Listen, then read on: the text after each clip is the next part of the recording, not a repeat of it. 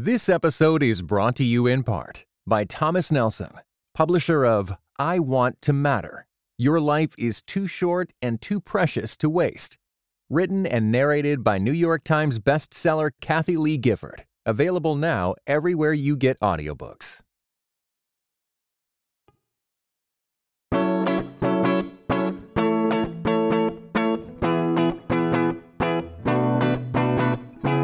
You're listening to Seeing and Believing, a film and television podcast that searches for the sacred on screen.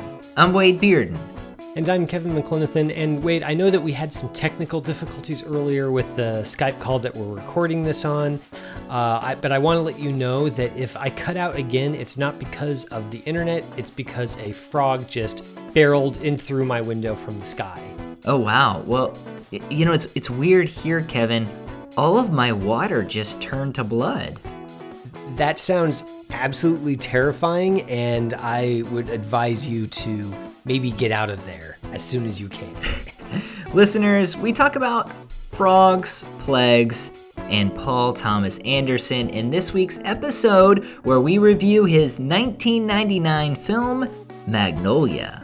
That's right. This is one of the picks from one of our $10 a month patrons. He really wanted us to review Paul Thomas Anderson's 1999 classic. So that's what we're doing on episode 306 of Seeing and Believing. Now, what I'm going to do is I'm going to read a line to you from an opera. I want you to give me that line back in the language in which the opera was originally written. And for a bonus 250, uh, you can sing it. I'm Stanley Spector. There is the story of a boy genius. Willa Cather. Thomas Kidd, Jean Baptiste Clairmoyer, and the game show host. I'm Jimmy Gator. Live from Burbank, California. First question for 25. This French playwright and actor joined the Béjart troupe of actors. And the ex-boy genius. I'm Quiz Kid Donnie Smith. I used to be smart, now I'm just stupid. There is the story of the dying man. I'm Earl Partridge. I have a son, you know. You do? Uh, find him. I'm Frank T.J. Mackey. His lost son. What did he say? Because I am not going to take care of him. What does he want? And the dying man's wife. I'm Linda Partridge. I took care of him through this, Alan. What now then? Me and him. Do you understand? There's no one else. No one else. The caretaker. Hello. I'm Phil Parma. See, this is uh, the scene of the movie where you help me out. And there's the story of a mother. I'm Rose Gator. You come home soon after the show. I love you. Love you too. And the daughter. I'm Claudia Wilson Gator. Now that I've met you, would you object to never seeing me again? And the police officer in love. I'm Officer Jim Kurring. My life is very stressful, and I'd hope to have a relationship that is very calm and undemanding and loving. So if you are this person, please leave me a message at box number 82.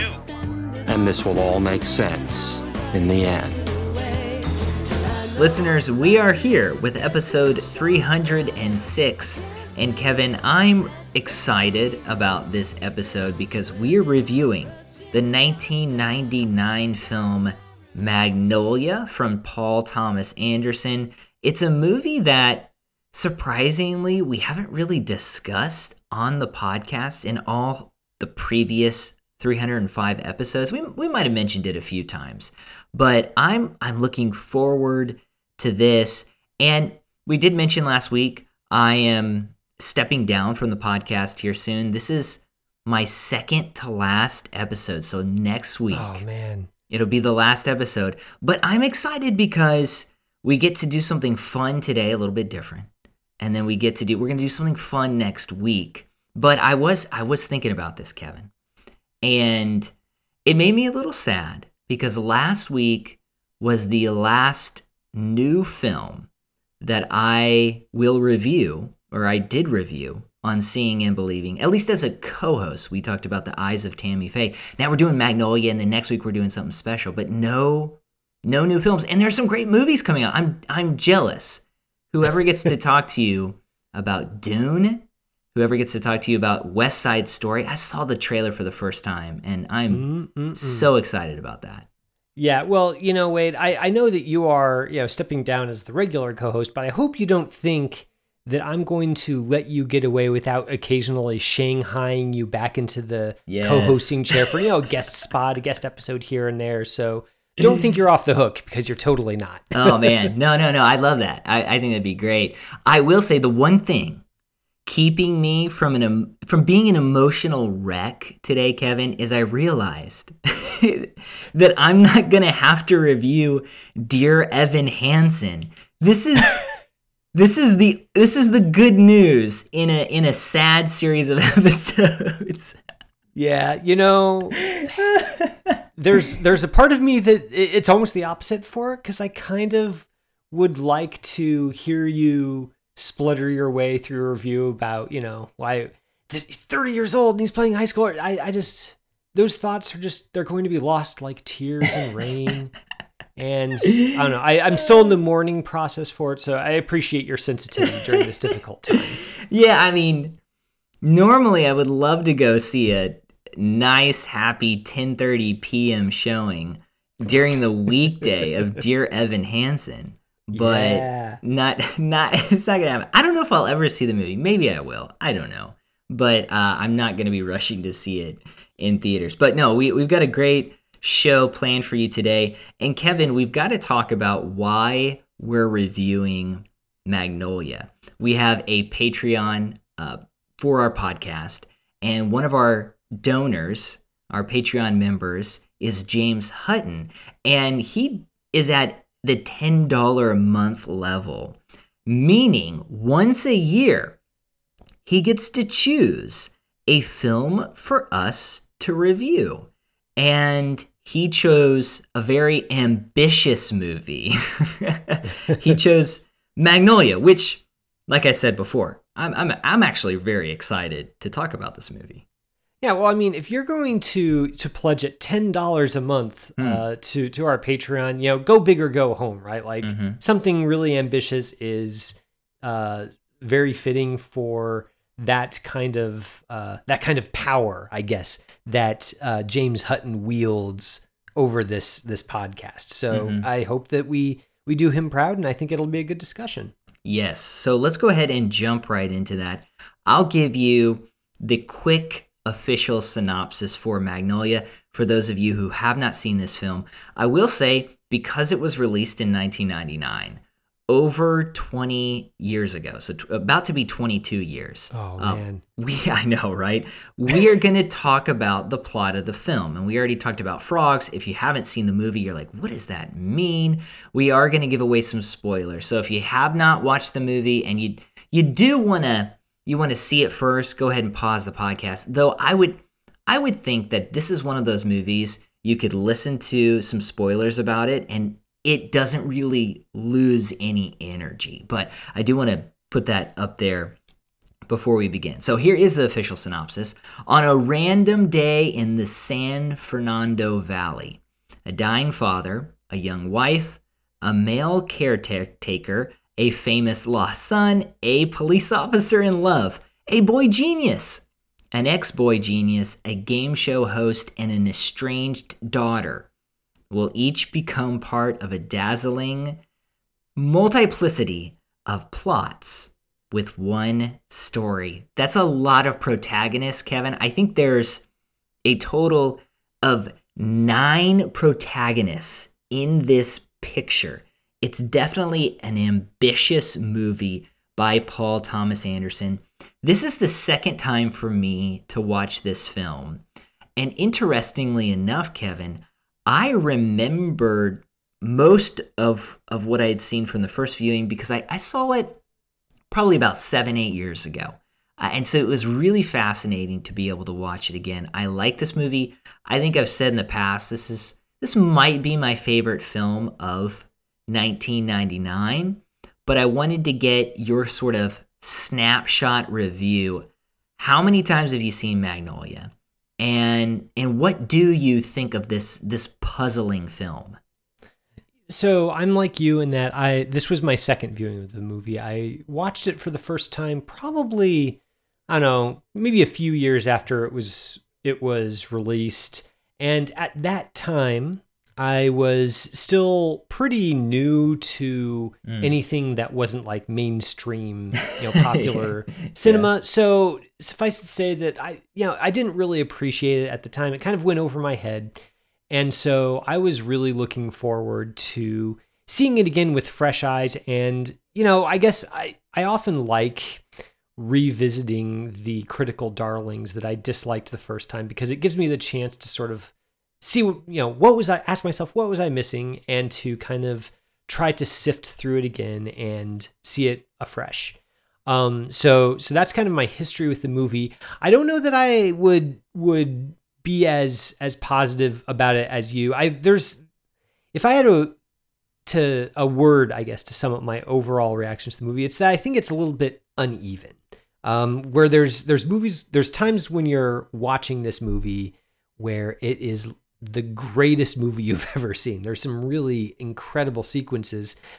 And then there are other parts of this movie that it feels a little bit less um, vital, at least for me. And I'm looking forward to kind of talking about that because Hmm. I think, in a way, th- with a with a movie that's this sprawling and ambitious, that's almost an inevitability in some sense that that there's just going to be its reach is going to exceed its grasp at some points, and other points it's going to swing for the fences and really, you know, make a big hit. And I I think that that's something we're going to sift through with this movie. I will say that I appreciated it more on the second go around, mainly because I appreciated the I don't want to say spiritual vision of it necessarily, but the the way that Paul Thomas Anderson really finds finds a way to suggest uh, a cosmic through line for all of these various stories that he presents in a way that doesn't feel so much like mere coincidence. And I guess because the movie begins with this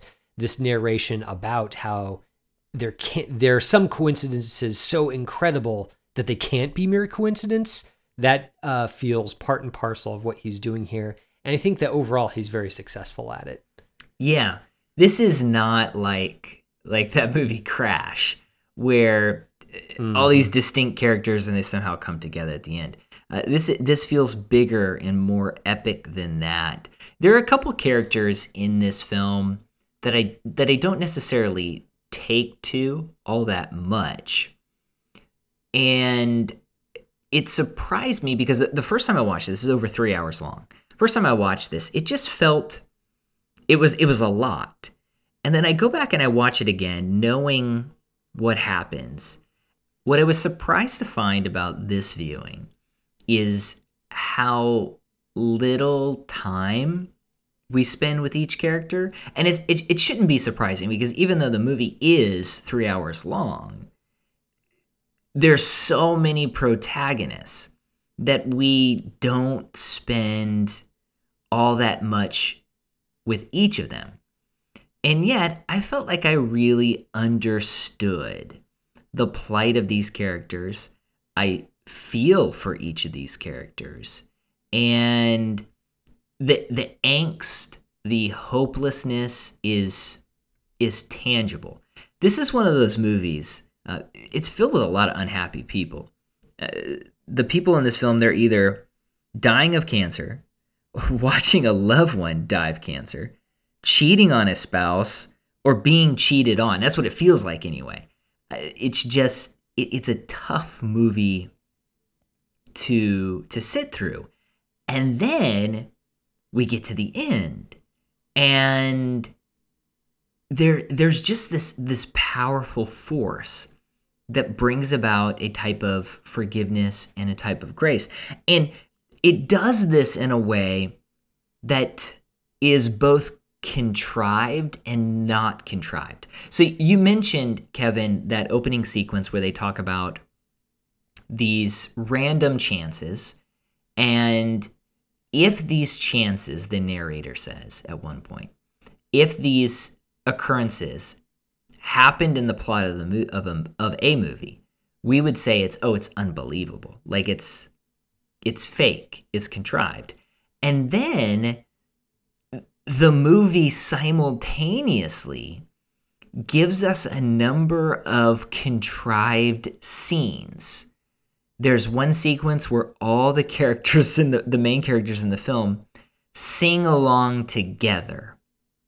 And then uh, there of course there is the frog there are the frogs that come down from the sky.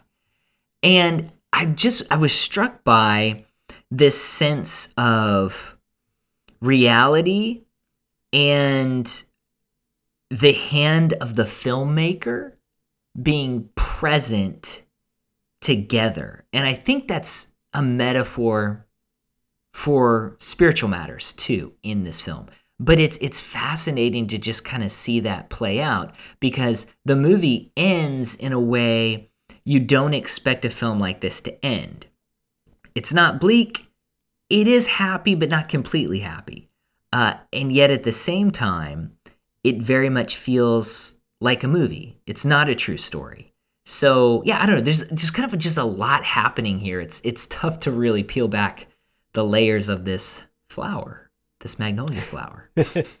um, the I mean, you're right that there's definitely.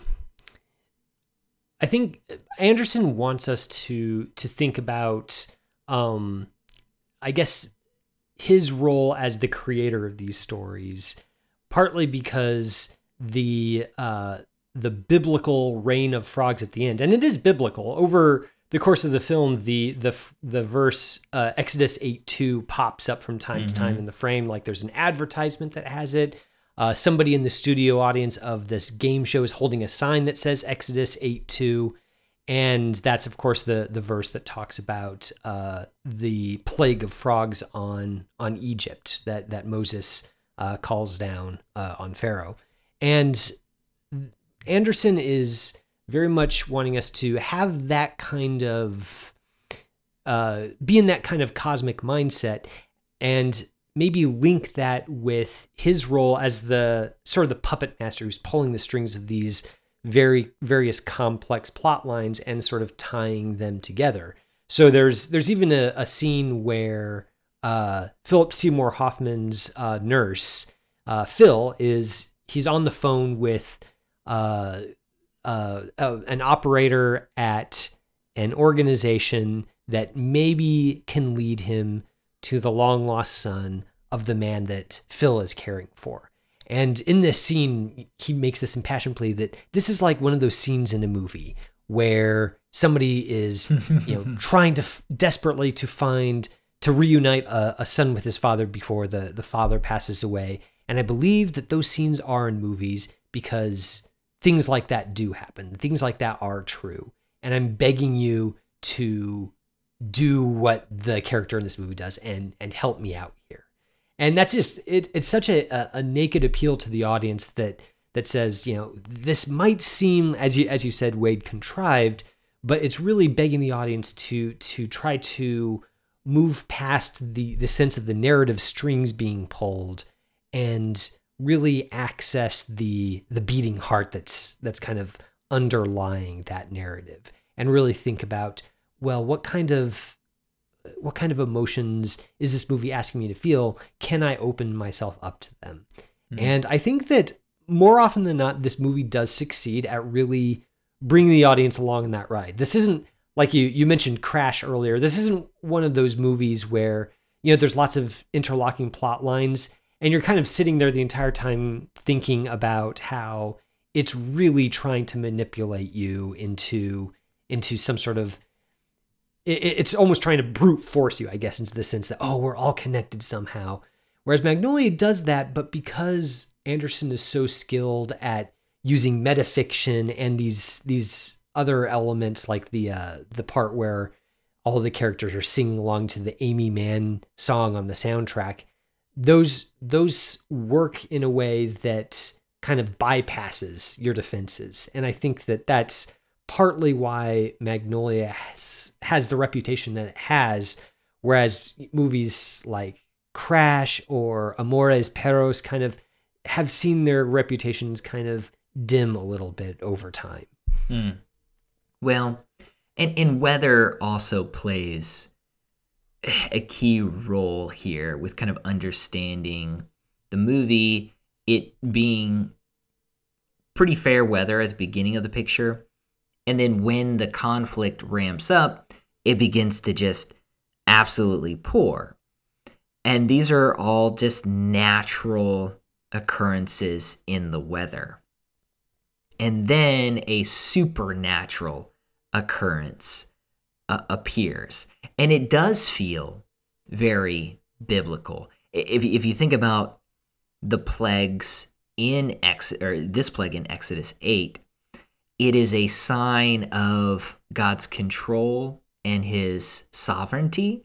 Uh, you think about the Pharaoh, about uh, Pharaoh, and about his his might, and the the plagues are essentially God saying, "Hey, I like I'm really in control, and you're not," and that is definitely an idea present in this movie. These characters are are outside of their control. They do have some sort of agency, but not complete agency. And it brings up another theme in the movie, and that's of uh, the the attachment to previous generations. You have characters who are hurt as adults because of what happened to them as children. You see sins passed from fathers to sons. And it it's really just kind of uh, expressed in the i don't know if it's the most famous line in the movie but it's the one that i'm most familiar with is we may be done with the past or finished with the past but the, the past isn't finished with us. And william h. Macy's character at one point quotes from another passage in Exodus where he talks about the sins being passed down from the fathers to, to the children. So you have you have all these characters are sort of fighting against these forces that they can't control. And they're attempting to make amends for that, to receive forgiveness.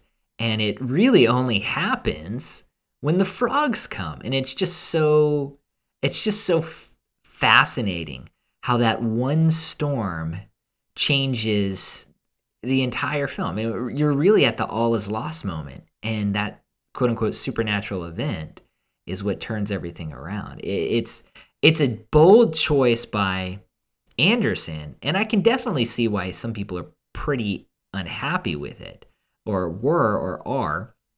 It's the the the Deus ex machina on on purpose uh, to make a point here. Yeah, I mean, I I think I'd probably count myself among the crowd that just isn't fully satisfied by the the apocalyptic reign of frogs here at the end. And I use apocalypse kind of in the biblical sense, right? The unveiling of something because mm-hmm. that's that's kind of what Anderson is going for here is that he's he's a lot of the characters uh, reach resolution or find uh, redemption or at least come to terms with something uh, that has happened to them uh, by the time the the frogs arrive.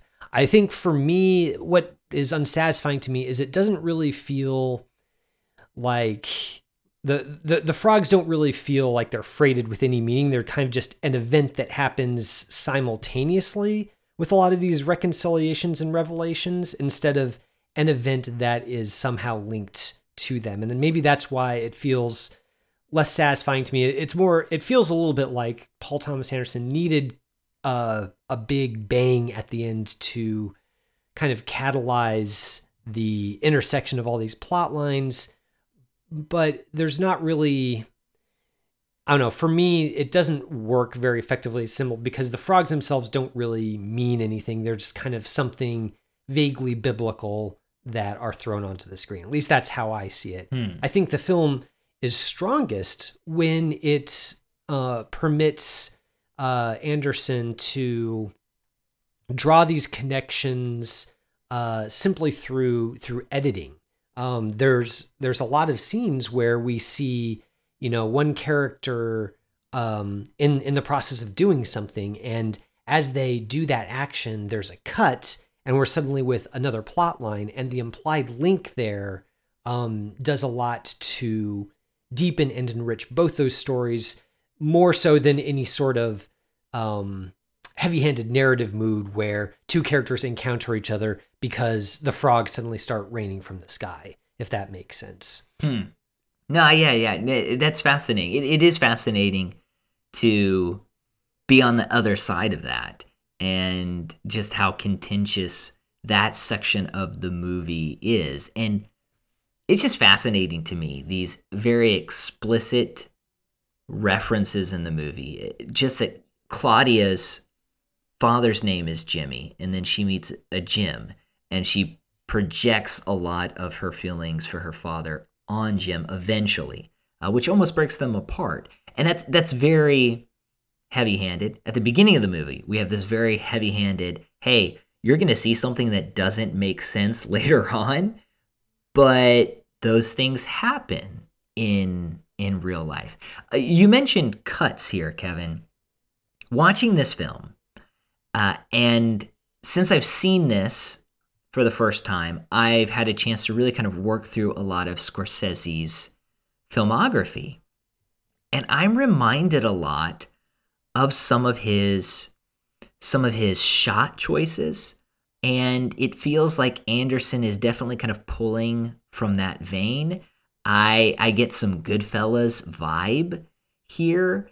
The not the, the choice of music, while it is very different than Scorsese. Scorsese does lean on on songs in his movies. Uh, the quick camera work in Anderson's film here uh, is is just reminiscent of something we'd see in, in a Scorsese picture.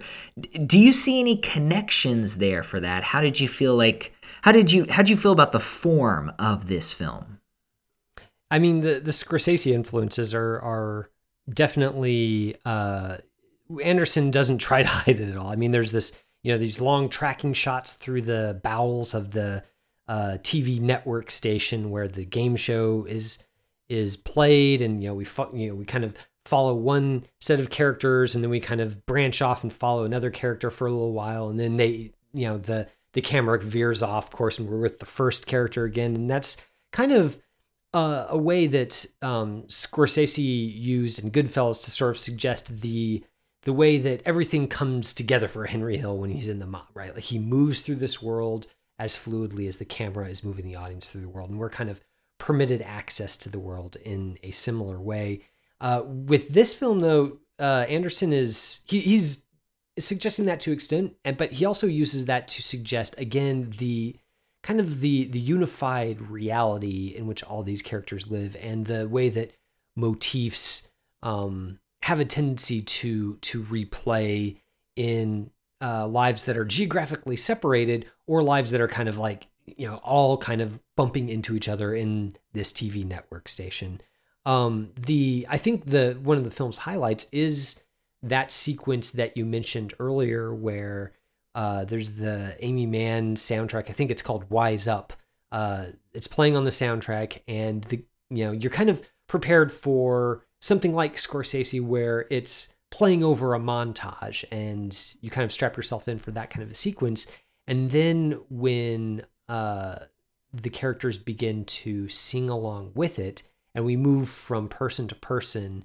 Uh, that I think is a a really it's it's a, it's a really strong sequence, and it's that I think that really um, brings the the the the spiritually tinged uh, cosmic unity of this movie to the fore in a very strong way, much stronger, I guess, in my opinion, than than the Frogs. But also, you know, Scorsese himself being a, a really spiritual producer, having that link in the film's visual influences, I guess, really makes at least for me watching this that brought that fully to my mind and and helped me really engage with it on the level that I think Anderson intends. Mm-hmm.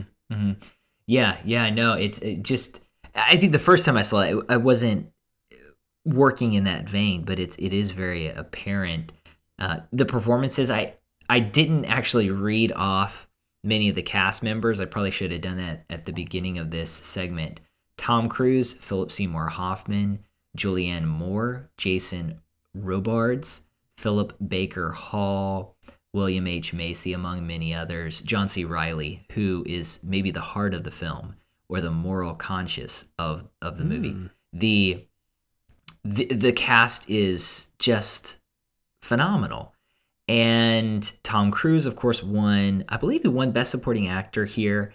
Uh, his scene, he's he's very crude, and uh, it does make me uncomfortable in some scenes. But he is really he's really good here. Another person who might also be the heart of the movie is Philip Seymour Hoffman. So you've got John C. Reilly, who is conducting these cops style monologues with there's no camera there. He's speaking to himself. And he says a line at the end of the movie that I think is really what the film is trying to say in a nutshell. And and he says this sometimes people need a little help. Sometimes people need to be forgiven.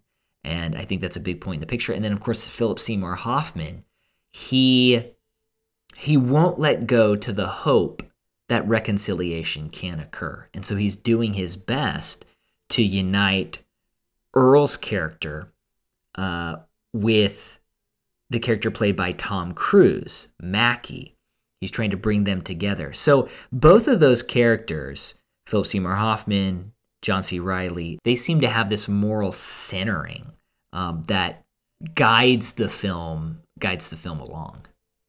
Yeah, that closing uh, speech by uh, Reilly's character really puts you in mind of of the Apostle Paul in some ways. He's talking about mm. you know I you know I'm an officer of the law and I follow the law, but also sometimes people need a little forgiveness. And I mean that that is that's straight out of Paul, the tension between law and grace, and you know how is it possible to uh, break break out of the shackles of you know constantly following the law and being condemned if you don't and the answer that reilly's character gives us is well you you you offer forgiveness you offer help mm. you offer grace and that's I, I, think for me why you know e- even though philip seymour hoffman is definitely like you you look at him he's like just you know lawful good pure hearted he's a, a great character and um but i think for me reilly really feels to me like the the part of the film the or the character in the film i guess that, that i just really feel connected to. Uh, and it's maybe telling that the last image of the movie we see it's him sitting at the bedside of of claudia who you know walked out on, on him on in, on their date and obviously has a lot of problems but um, he's sitting on the edge of her bed and he's speaking to her we can't really fully hear exactly what he's saying. It's kind of mixed on the sound. Uh, the the sound mix is kind of making sure it's muffled, so we're only catching snatches. But it's obvious that he's very gently explained to her that you know she's a good person, that he he desires to be with her. And the last image is of her looking directly into the camera and kind of cracking this this broken but hopeful smile. And I think it's just a, a a real humdinger of a of a closing image. It's really great mm-hmm. and does uh, a, so much. I think it's touches like that that tie the movie all together for me, and the the more heavy-handed scenes like the the the Rain of Frogs, or even the scenes where there's a lot of acting going on, but there's not really necessarily a lot of interesting acting going on. Um, okay. I, I think there there are a few scenes in this movie where I feel like Anderson really directed his actors to go for broke and go large. And I think those moments are less powerful for me than the ones like the the gaze I just described that's the film's final image or Tom Cruise's Frank TJ Mackey just, you know, looking into the camera and quietly whispering, I'm quietly judging you. Those moments I think are the ones that that really punch me in the gut. And I, I think the movie is is better in those moments than it is in in the more the showy Oscar moments, I guess. now, how did you feel about the scene where we hear "Thus spake Zarathustra" as Tom Cruise begins his his very aggressive masculine conference. oh man, I I actually I really like that scene, and great. I think that's Anderson being witty. You yeah. know, he's he's obviously like this is how Mackey kind of sees himself, or at least this is the way he wants his audience to see him, mm. and even the way he gives his his talk. I, I'm glad that you brought that up because I want to really highlight how Cruise's performance of Mackey giving this this speech at this conference is very much modeled on the the vocal cadences of street preachers or tent revival preachers. Like, I want you uh, to, you know, like he, to embrace your mass. You know, like, he doesn't use a word as big as masculinity, but you know, it's, it's that kind of like, you know, I want you to to feel something. He's really milking it for all it's worth, and I think I don't know. I I, I really like that, and I think it's another sneaky way for Anderson to suggest the ways that people look for deeper meaning in things that simply don't satisfy. Mm-hmm. Mm-hmm. Yes, yes. And it definitely seems to be sex here throughout the lives of many characters. This search for that, this search for success as well. Uh, you have a character, uh, Jimmy's character, who is dying of cancer. He can barely make it through a show, and yet he just won't. He won't stop what what drives that? And uh, i i do want to go back and point out we're talking about john c. Reilly's character. I think it's important to note that if he is the moral center of the picture and at least you and i agree that he is at least the center or or one of the two people uh, he does pray before he heads out to work. He talks about jesus sending calls to him. And i think there's i think there's something there. I think I think the religious elements are not just for show. I, I think there's kind of something there, at, at, least a point to the transcendent. Uh, I do want to read a quote. Uh, David Rourke, who's been on the show once or twice in the past, he wrote an article about this film for Relevant Magazine, and it's still out there. We uh, we'll we'll put it in the show notes. It's not a long article, but it's it's an article I read I believe it was right after I saw the movie. And I love his interpretation of it. And he he says this. It's kind of a longer quote, but I'll, but I'll say this. He says uh, about the film. it's kind of a, a, an encapsulation of it. Formerly enslaved to the past, to pain, the protagonists are delivered by an unexplainable force that gives them the power to face and overcome their problems and to love one another in a way that surpasses any shortcomings an individual may have. This redemption doesn't arrive by any particular character's own merit. The characters have already proven they are incapable of escaping their personal hells through their own strength. The healing and forgiveness they obtain is instead implemented by the hand of something greater, something without human fault, something perfect, something divine, and I believe that something is God. Playing an active role in Anderson's story, he is the driving force that intervenes when nothing else will go right, when all hope is lost. I think it's a really good interpretation. I don't know if I'm as confident to say, hey, like it it is necessarily God. Anderson means that. But when I watch it, I do kind of walk away saying, yeah, there there is there are forces at work. That's that's something at least acknowledged by Anderson here. And we need that. We need some sort of higher force. Now, as a Christian, of course, uh, I would interpret that a certain way. But I do think those themes are present in, in the movie. I do think David's reading. I mean, I think that's a that's a fair reading of the film, and Anderson certainly makes that obvious through his use of clear biblical allusions. So, you know, there there's definitely something there, and regardless of his personal beliefs, he's I think Anderson is very intentionally saying we do need something besides ourselves. Hmm. Uh, we we and we need more than other people as well. Like there are there are people who can support us, um, but they are just as likely to abandon us or to uh, to hurt us in ways.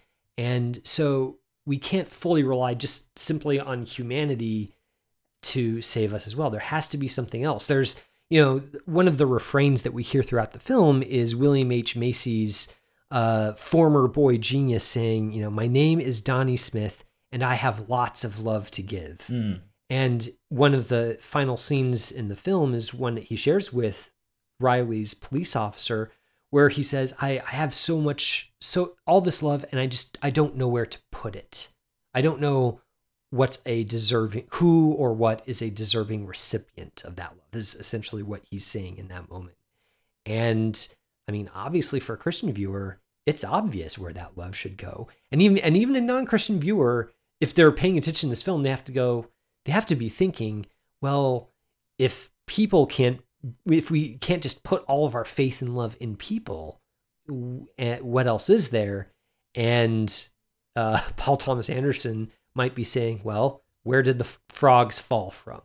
And mm-hmm. uh, invite us to look up. Mm-hmm. Yeah, and I love what you what you've said, and, and maybe we have talked about this movie in the past, but the idea of this is an apocalyptic event, and apocalypse, the unveiling, the uncovering, and we get a lot of people bringing the truth to light here.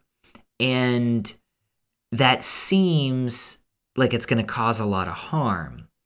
But for those looking for that unveiling, that uncovering, that apocalypse, it reveals what is evil and it and it it destroys that so that good can foster.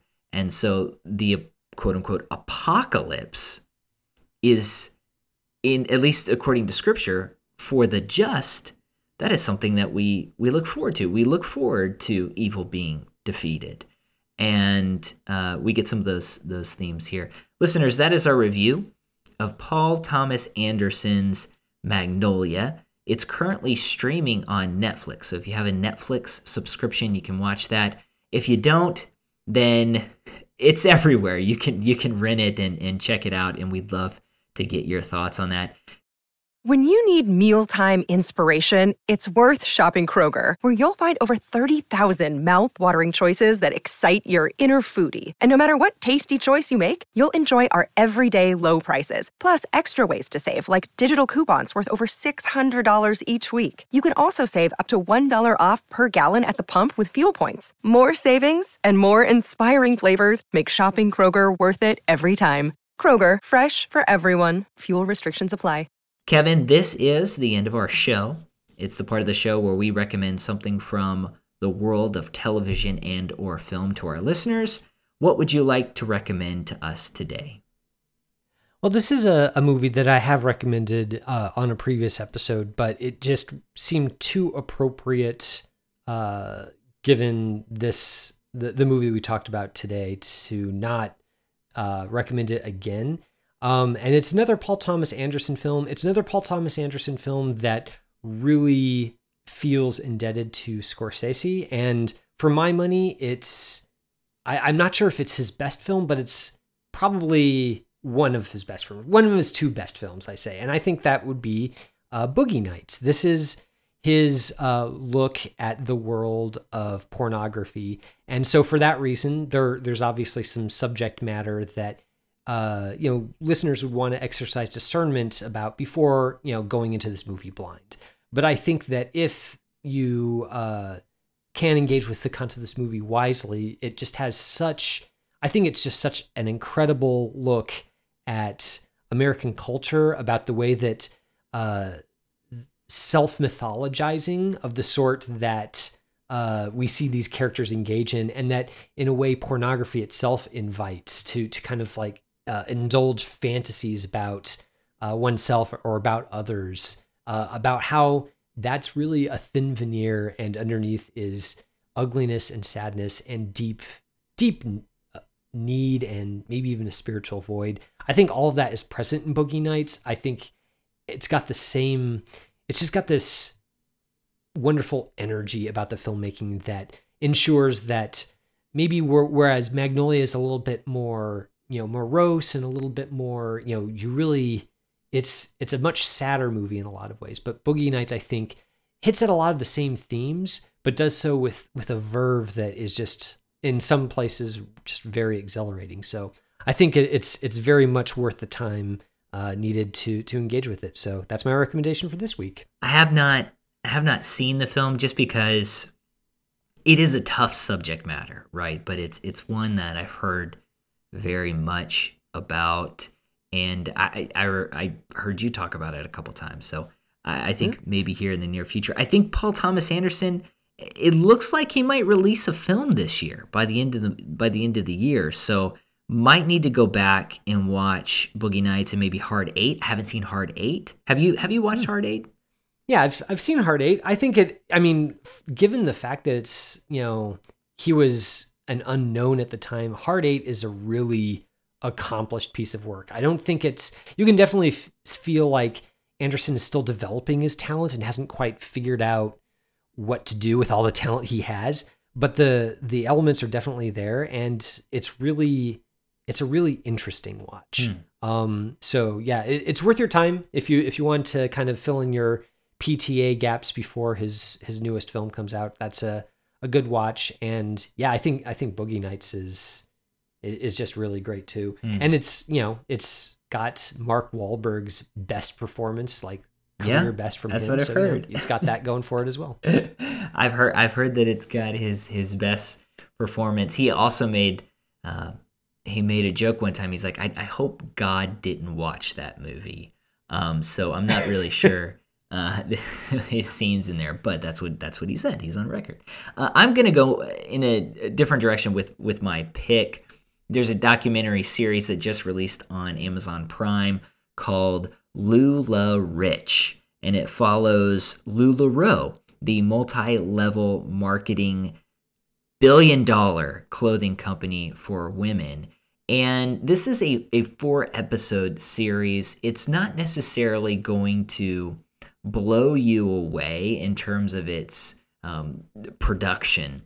I also think the film probably should have interviewed uh, more people who were hurt by this organization, by this company, but it does tell the story of the rise of LuLaRoe and how this multi-level marketing scheme hurt many people including those who made a lot of a lot of money in this game and I, I like watching business type documentaries like this because it just really kind of makes me think it it I think it's a window, at least multi-level marketing, into many of our hopes and our dreams and our desires. And this film says something about patriarchy. It says something about motherhood. It says something about women in 21st century America. But it also says something about our desire to get rich and to get rich quick.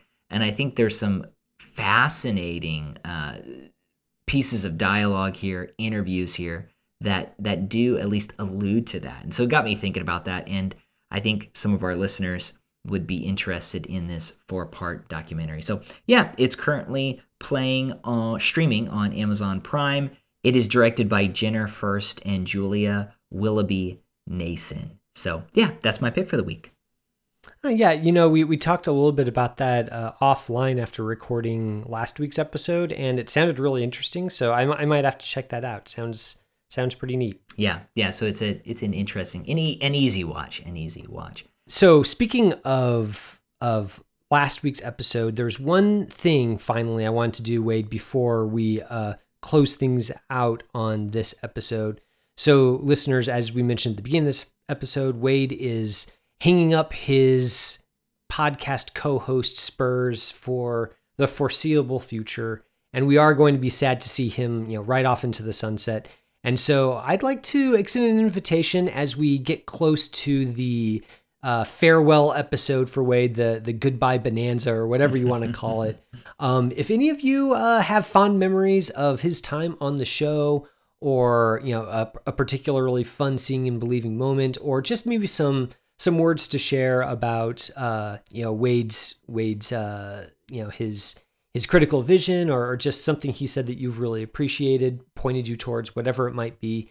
Let us know. Uh, we are collecting uh, sound clips uh, from listeners who want to maybe record a, a, few seconds of audio for for Wade to kind of see him off, or if you just want to send us a tweet or an email, we're kind of like collecting those together as a little farewell gift for Wade. So I'm issuing this call now. We'll also be kind of reminding you maybe on Twitter over the, the next few days. But definitely, if you have anything like that to share and feel so led, uh, send it my way or the the podcast way. It's pretty much one and the same at this point as I kind of take over the machinery of seeing and believing. So want to throw that out there and get something put together for Wade as he waves goodbye and you know has the the his his moment from the searchers where he steps out the doorway framed in the doorway, and then the door closes behind him. No, that's really nice, Kevin. I really do appreciate that. Yeah, thanks to our listeners, and uh, yeah, I'll I'll have more to say next week. But uh, man, been a great six and a half years.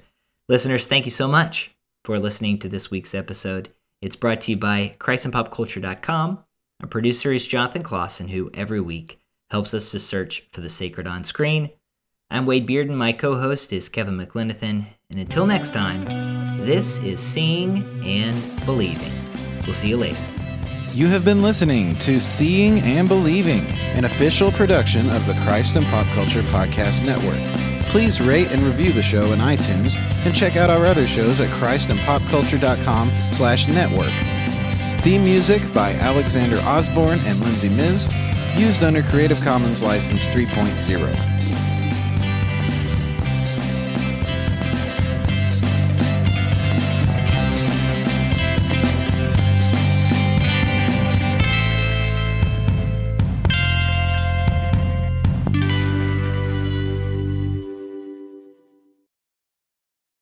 This episode was brought to you in part by the audio adventure series Discovery Mountain.